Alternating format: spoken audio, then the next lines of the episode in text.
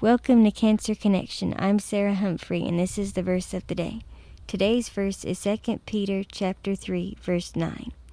The Lord is not slow in keeping his promise, as some understand slowness. He is patient with you, not wanting anyone to perish, but everyone to come to repentance. This verse is very encouraging to me because it reminds me that the Lord is patient, and I'm so glad that he's patient with me because I know that because I know that I need him and his forgiveness. Again, this is Sarah Humphrey. I will see you tomorrow for the verse of the day.